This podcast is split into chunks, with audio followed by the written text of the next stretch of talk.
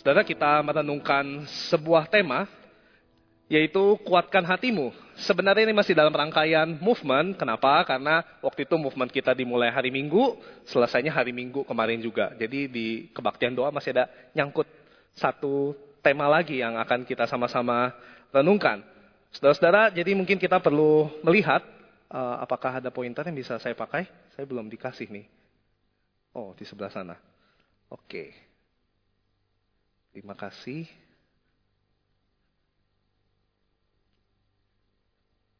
Baik saudara-saudara, kita akan melihat kilas balik, masih ingat atau enggak tentang Don't Give Up Movement. Ini tema-temanya. Mungkin saudara bisa mengingat-ingat mana yang saudara paling kena, yang paling ingat, yang paling dapat kalau bahasanya zaman sekarang. Yang mana? Itu yang di atas itu tema pertemuan, kelompok yang bawahnya tema per dua minggu. Jadi masih ingat ya. Kemudian ini mungkin isu yang kita sempat pikirkan, nih jemaat lagi gimana ya? Apa sih yang butuh diselesaikan oleh jemaat? Nah saya berharap kita semua sudah bisa memikirkan bagaimana bisa maju terus, tidak menyerah meskipun masalah ini datang. Dan ini mungkin jargon yang sempat kita ucapkan, kita move on dari permasalahan hidup, move in ke dalam komunitas, ada di sekitar kita, lalu kita move up, move up menuju rancangan Tuhan. Dan ini yang sama-sama kita impikan bukan melalui movement ini.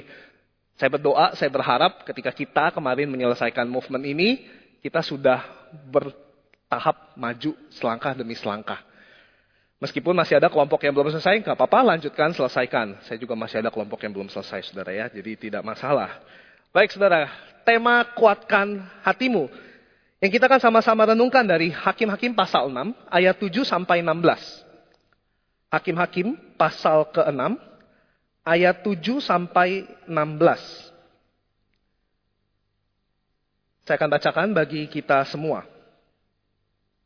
Saya bacakan mulai ayat 6 ya Bapak Ibu Saudara sekalian. Orang Israel menjadi sangat melarat karena perbuatan orang Midian itu. Lalu orang Israel berseru kepada Tuhan. Ketika orang Israel berseru kepada Tuhan karena orang Midian itu, Tuhan mengutus kepada orang Israel seorang nabi yang berkata kepada mereka, Beginilah firman Tuhan Allah Israel, Akulah yang menuntun kamu keluar dari Mesir dan yang membawa kamu keluar dari tempat perbudakan. Aku melepaskan kamu dari tangan orang Mesir dan dari tangan semua orang yang menindas kamu. Bahkan aku menghalau mereka dari hadapanmu dan negeri mereka kuberikan kepadamu. Aku telah berfirman kepadamu, akulah Tuhan Allahmu. Jangan kamu menyembah ilah orang Amori yang negerinya kamu diami. Tetapi kamu tidak mendengarkan firmanku itu. Kemudian datanglah malaikat Tuhan dan duduk di bawah pohon tarbantin di Ofra, milik Yoas dari kaum Abiezer. Gideon anaknya sedang mengirik gandum di tempat pemerasan anggur agar tersembunyi dari orang Midian. Malaikat Tuhan menampakkan diri kepadanya dan berfirman, Tuhan menyertai engkau, hai pejuang yang gagah berani. Jawab Gideon kepadanya, Maaf Tuhan, jika Tuhan menyertai kami, mengapa semuanya ini menimpa kami? Di manakah segala perbuatan ajaibnya yang diceritakan oleh nenek moyang kami kepada kami ketika mereka berkata, Bukankah Tuhan telah menuntun kita keluar dari Mesir? Tetapi sekarang Tuhan meninggalkan kami dan menyerahkan kami ke dalam cengkraman orang Midian. Lalu Tuhan berpaling dan berfirman padanya, Pergilah dengan kekuatanmu ini dan selamatkanlah orang Israel dari cengkraman orang Midian. Bukankah aku yang mengutus engkau? Namun jawabnya kepadanya, Maaf Tuhan, dengan apakah akan kuselamatkan orang Israel? Lihatlah, kaumku yang terkecil di antara suku Manasye, dan aku ini yang termuda dalam rumah ayahku. Berfirmanlah Tuhan kepadanya, tetapi aku akan menyertai engkau, seperti engkau, sehingga engkau akan mengalahkan orang Midian seperti satu orang saja. Demikian jawab pembacaan firman Tuhan pada malam hari ini. Saudara, Gideon ini, nah, uh, sorry, hakim yang paling banyak dibahas di kitab hakim-hakim. Oke, kita bisa bilang hanya tiga pasal, Simpson empat pasal. Tetapi Gideon itu dibahas 100 ayat, sedangkan Simpson hanya 96. Jadi sebenarnya bisa dibilang ini salah satu aktor utama. Ya, kita tahu aktor utamanya adalah Allah sendiri, tetapi ini bagian yang sangat penting. Sehingga mungkin juga akhirnya dibahas di dalam penutupan movement ini. Saudara mungkin kita bisa mengingat tadi, makanya saya sengaja baca dari ayat 6, di situ kita bisa melihat bahwa orang Israel akhirnya berseru kepada Tuhan. Ini sebuah siklus yang kita bilang ini siklus klasik lah ya. Mereka diselamatkan, lalu mereka lupa, mereka dihukum, lalu mereka minta tolong sama Tuhan lagi. Terus menerus gitu. Padahal baru sebelumnya mereka ditolong oleh Tuhan. Dengan cara yang sangat luar biasa. Bagaimana tidak Deborah, seorang perempuan, tiba-tiba ketemu raja terakhir ya, bosnya, lawannya, cuma diketok ya, tek, kelar. Sangat mudah sepertinya. Tetapi sangat mudah juga untuk lupa saudara. Dan bukankah mungkin kita juga bisa jatuh ke dalam lubang yang sama? Baru kemarin movement, tetapi begitu kita menjalani ada masalah, ada mungkin kenikmatan yang ada di depan kita, kita melupakan Tuhan, langsung menjadi blur, langsung tercampur-campur seperti apa yang dialami oleh bangsa Israel. Tetapi pertanyaannya begini saudara, apakah layak bangsa Israel dihukum seperti itu? Saudara ketika saya berada di Malang ada satu pembicara bilang begini, saudara saya melihat itu bangsa Israel itu kayaknya dihukumnya tuh seperti terlalu berlebihan. Ibarat kalian pakai sapu taman untuk bersihin kasur kalian. Atau kalian mau suruh anak kalian kerjakan PR tapi panggil preman di pasar. Kira-kira seperti itu. Terlalu kayaknya lebay banget. Kenapa harus seperti ini? Saudara, tetapi saya pikir mungkin bangsa Israel harus diperlakukan seperti ini. Harus dikuatkan hatinya dengan cara-cara seperti ini. Tapi kita tahu bukan bahwa untuk menjadi kuat, untuk menguatkan hati kita, ada banyak tantangan. Saudara yang pertama, tantangannya kita bisa lihat bahwa kita mungkin tidak mau mendengarkan Tuhan. Sangat jelas dikatakan di ayat 10. Aku telah berfirman kepadamu. Ini firman yang selalu diulang-ulang. Tapi selalu juga dirasakan. Jadi bukan yang zaman dulu sampai mereka lupa. Tapi mereka selalu rasakan. Akulah Tuhan Allahmu. Lalu dilanjutkan. Janganlah kamu menyembah ilah orang Amori yang negerinya kamu diami. Berikutnya. Tetapi kamu tidak mendengarkan firmanku itu. Bayangkan perasaan sakitnya Allah. Aku ini Allahmu. Kamu tuh malah ke sana. Saudara, Amori itu saudara, kalau saudara bisa lihat di sana, di daerah Amuru. Jadi mereka tinggal di Kanaan, Amori itu sebenarnya di atas. Dan mereka itu sebenarnya sering digabung ya saudara, Kanaan, Amori, karena mereka itu sebenarnya berdekatan, tetapi juga tidak tahu dekat. Kenapa? Karena Kanaan biasanya identik dengan darat, Amori itu identik dengan perbukitan atau gunung. Jadi mungkin sebenarnya ada sebuah konotasi negatif di situ. Kamu itu ya, sudah ada Allah yang menyertai, kamu pergi ke gunung cari Allah lain. Saudara, tidak mau mendengarkan firman Tuhan, tidak mau mendengar kata Tuhan, itu menjadi permasalahan klasik bagi bangsa Israel. Saudara, ada sebuah kapal, ini kapal namanya Costa Concordia. Saudara, kapal ini suatu waktu menabrak batu. Menabrak batu hingga butuh 6 jam untuk evakuasi seluruhnya. Dan ada korban jiwa sebanyak 32 orang akhirnya. Nakodanya bernama Francesco Chetino. Pada saat kejadian, menjelang kejadian, dia tidak ada di tempat. Meskipun akhirnya dia kembali untuk berusaha menyelamatkan kapal itu, tetapi tidak bisa. Lalu diadakan penyelidikan, dan ternyata hasil penyelidikan dia ngaku. Apa yang dia ngaku? Dia bilang, oh ya, saya itu lihat di geladak kapal di depan ada dancer, ada penari cantik. Saya samperin dia. Selidik punya selidik ternyata bukan hanya dia lihat, tetapi ada perselingkuhan, ada affair di antara mereka. Dan bukankah itu juga yang sering dilakukan oleh bangsa Israel dan mungkin juga oleh kita. Kita berselingkuh dengan ilah lain. Kita sadar bahwa aduh saya tidak kuat menjalani hidup ini. Cari Tuhan. Begitu kita sudah kuat, mungkin kita lupakan Allah kita. Dan yang ketiga saudara tantangan yang ada. Kita tidak percaya janji Tuhan membahas bukan di materi sebelumnya bahwa terkadang kita punya banyak kebohongan di kepala kita atau kita tidak mau percaya kepada janji Tuhan karena kita rasa ini terlalu jauh, terlalu tidak mungkin. Saudara Gideon juga mengalami yang sama. Ada ayat yang indah di ayat 12 bukan? Malaikat Tuhan menampakkan diri kepadanya dan berfirman kepadanya demikian. Tuhan menyertai engkau, ya pahlawan yang gagah berani. Saudara bayangkan kalau ayat ini diucapkan kepada kita sebuah panggilan, kalau kita baca di pasal 6 ini, LAI memberi judul Panggilan Gideon. Wah panggilan ini luar biasa. Luar biasa keren. Tuhan menyertai engkau, pahlawan gagah berani. Siapa yang tidak terpukau? Mungkin langsung, wah mungkin pipinya merah. Tapi saudara, ahli-ahli Alkitab bilang ini ada kesan humornya mungkin. Ada kesan sarkasmenya juga mungkin terasanya. Kenapa? Karena ini tidak sesuai dengan keadaan. Yang pertama, Tuhan menyertai engkau dari mana? Kita lihat keadaannya. Kalau kita lihat di pasal 6 di awal-awal dibilang, orang Midian itu mencengkram bangsa Israel. Di mana penyertaan Tuhan? Tuhan mencengkram bangsa Israel. Dan yang kedua, pahlawan yang gagah berani. Ini tidak sesuai. Dan tercatat saudara kalau kita lihat di satu ayat sebelumnya, di ayat 11 dikatakan seperti ini. Kemudian datanglah malaikat Tuhan, saudara perhatikan, besar malaikat dan Tuhannya. Dan duduk di bawah pohon tarbantin di Ofra kepunyaan Yoas, orang Abiezer itu, sedang Gibeon, anaknya, mengirik gandum dalam tempat pemerasan anggur agar tersembunyi bagi orang Midian. Artinya apa saudara? Saudara mungkin pernah, mungkin tidak pernah mengirik gandum ya, tapi mungkin kita pernah apa ya pisahin beras gitu ya, dari kotoran-kotoran, pernah ya? Diangkat-angkat gitu ya, harapannya terpisah.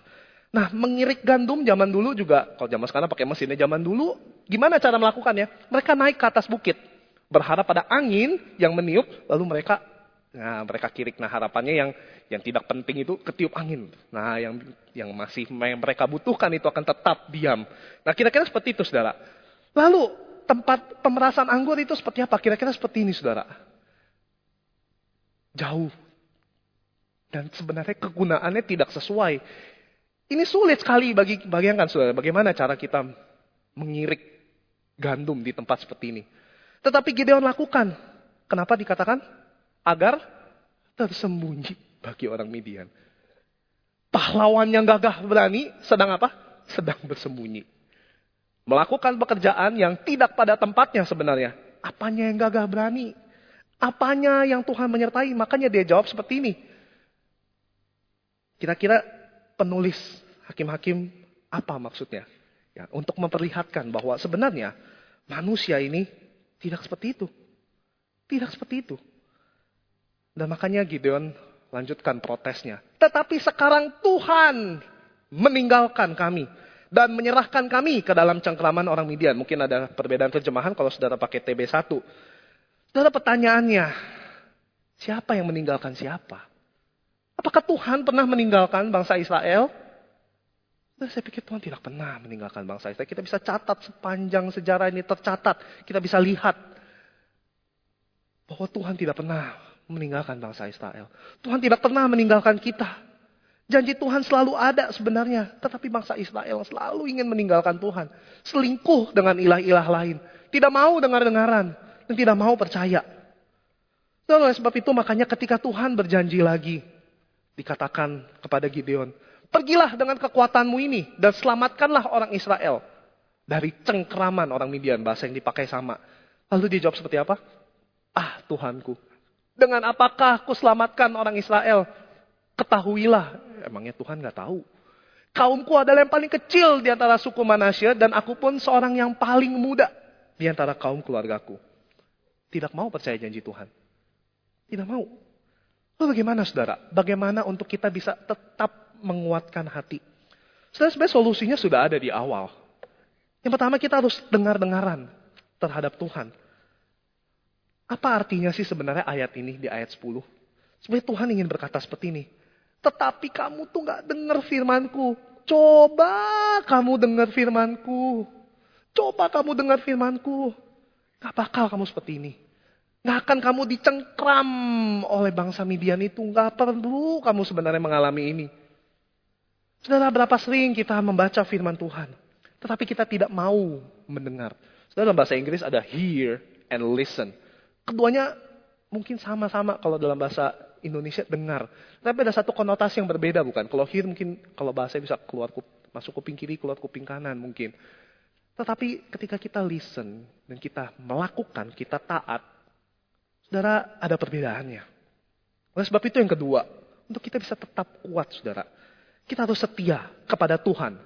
Bukan setia kepada Tuhan yang mana, yang mana, tetapi Tuhan yang hidup, yang telah berjanji. Saudara, dengan setia kepada Tuhan yang telah berjanji, kita pun akan hidup dengan penuh ucapan syukur, bukan? Ketika kita setia kepada Tuhan yang telah memberikan segalanya bagi kita, yang menggenapkan janjinya, kita juga akan tetap mengucap syukur. Saudara, bagaimana rasanya kalau kita melakukan sesuatu untuk orang lain, tetapi orang itu mengucapkan terima kasihnya ke orang lain. Atau bahkan tidak mengucapkan terima kasih kepada kita. Pasti kita akan merasa kesal bukan? Kok begitu sih? Kok kayak gitu? Dan saya ingat waktu saya kecil, saudara by the way papa saya anak paling kecil dan saya juga anak bungsu. Jadi saya cucu ke 10, mungkin saya terlalu terbiasa kalau kata orang tua keseringan dimanja.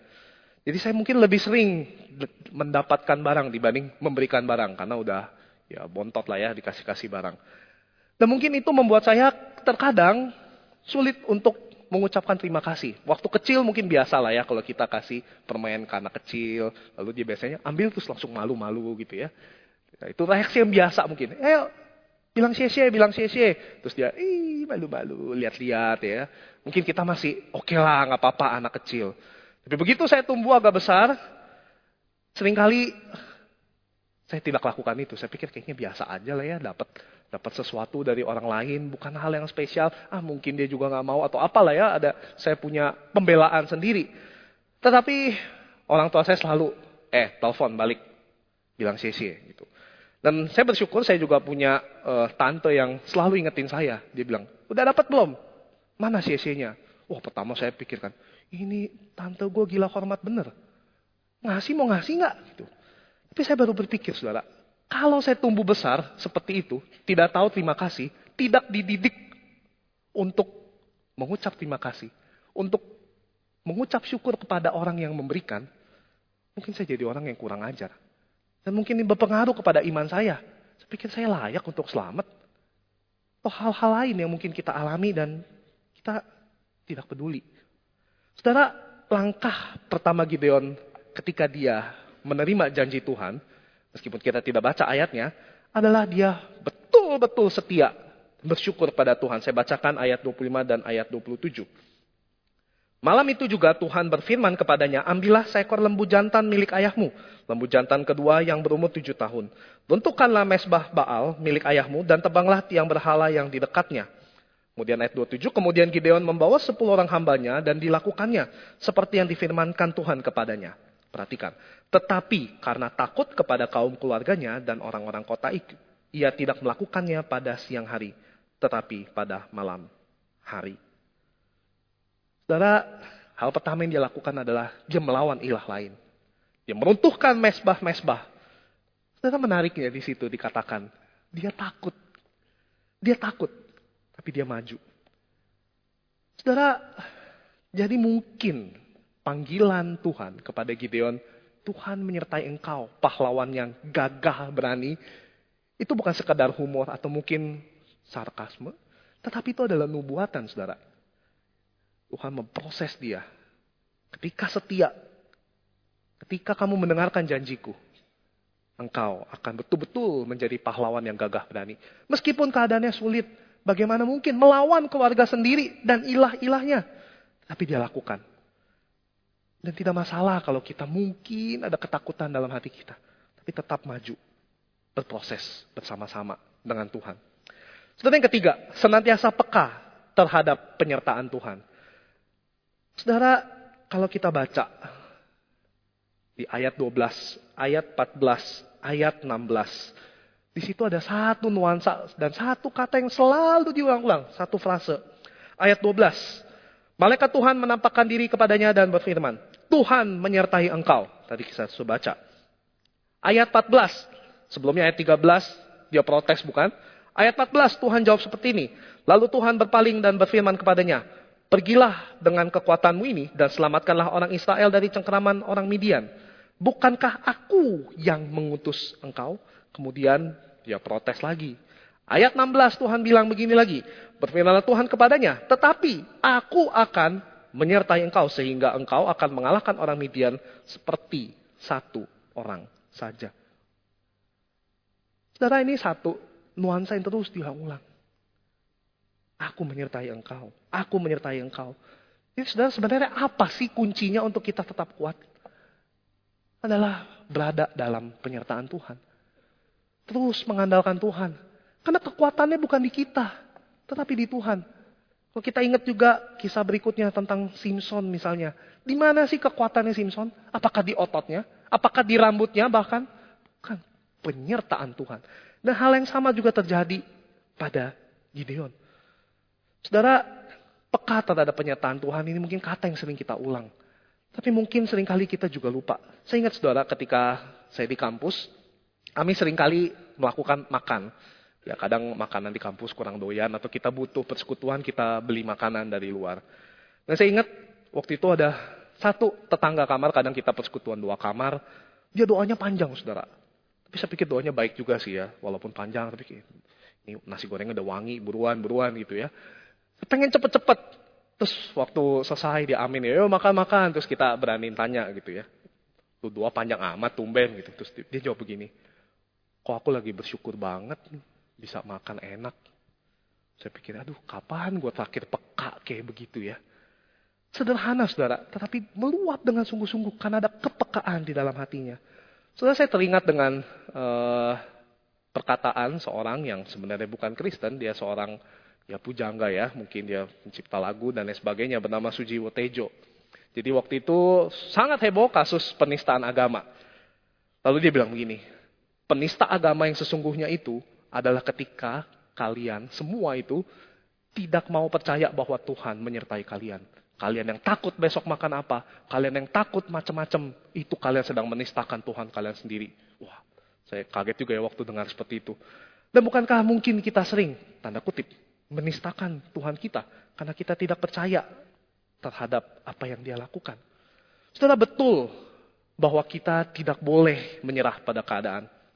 Tetapi jangan lupa saudara untuk selalu berserah kepada Tuhan. Saudara inilah kunci kita mendapatkan kekuatan. Kita selalu diajarkan, ayo jangan menyerah, jangan menyerah.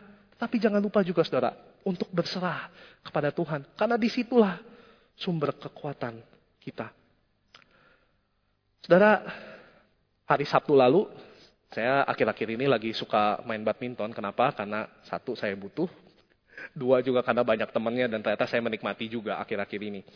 Dan ketika selesai itu, saya uh, pergi dan saya membeli minuman di sebuah uh, tempat minuman, di sebuah apartemen. Dan ketika saya beli minuman di sana, pemilik tokonya bilang gini, kok uh, habis main badminton ya? Terus bilang, oh iya gitu. Lu main serius apa bercanda? Ya, terus kita ngobrol-ngobrol. Uh, lalu dia cerita, dia main sama orang gerejanya. Saya tanya, dia gereja mana? Dia tanya balik, saya gereja mana? Lalu saya bilang, oh saya gereja di GKI Greenfield. Oh, saya kenal tuh satu orang gereja di GKI Greenfield. Tinggalnya di sini juga, Pak Ferdi. Oh ya kenal, aduh, ya dia majelis kami. Oh majelis ya, Wah tuh hidupnya luar biasa baik. Saya mendapat banyak kebaikan. Kita kadang-kadang main bareng di Tomang. Dia cerita. Wah dia cerita gitu ya. Terus saya juga akhirnya cerita ya. Ya dia majelis yang baik hati. Terus dia cerita lagi. Ya saya kadang-kadang dapat itu ya. Video-video dia dan lain sebagainya. Mungkin ada grup permainan bulu tangkis saya nggak tahu. Tapi dia bilang saya dapat itu video-videonya. Wah menguatkan sekali. Saudara, saat ini mungkin lebih banyak orang Kristen yang mungkin bukan takut mati. Tetapi takut hidup. Lebih susah hidup bagi Kristus atau mati bagi Kristus. Tetapi panggilan kita bukan pilih salah satu. Kita dipanggil untuk hidup bagi Kristus dan mati bagi Kristus. Dan itulah sebabnya kita harus menguatkan hati kita. Dan ketika kita sama-sama dikuatkan oleh Tuhan kita. Dan kita hidup. Kita bukan hanya menguatkan diri kita. Tapi kita juga bisa menguatkan orang lain. Bukan hanya kita berkata kepada diri kita sendiri, kuatkan hatimu, kuatkan hatimu. Tapi kita juga bisa berkata kepada saudara, baik yang seiman maupun yang tidak seiman. Kuatkan hatimu. Yuk sama-sama, kuatkan hati bersama-sama. Kita mau hidup bagi Tuhan. Jangan menyerah. Karena Tuhan sudah melakukan segala sesuatunya buat kita. Mari kita berdoa. Bapak di surga kami bersyukur engkau tidak pernah meninggalkan kami. Terlepas kami melihat keadaan dunia yang begitu rupa, tapi kami percaya Engkau selalu berserta dengan kami. Kami bersyukur ya Tuhan kami boleh melewati serangkaian movement. Kiranya Roh Kudus yang boleh terus menemani kami, beserta dengan kami, menguatkan kami, agar hati kami boleh terus dikuatkan.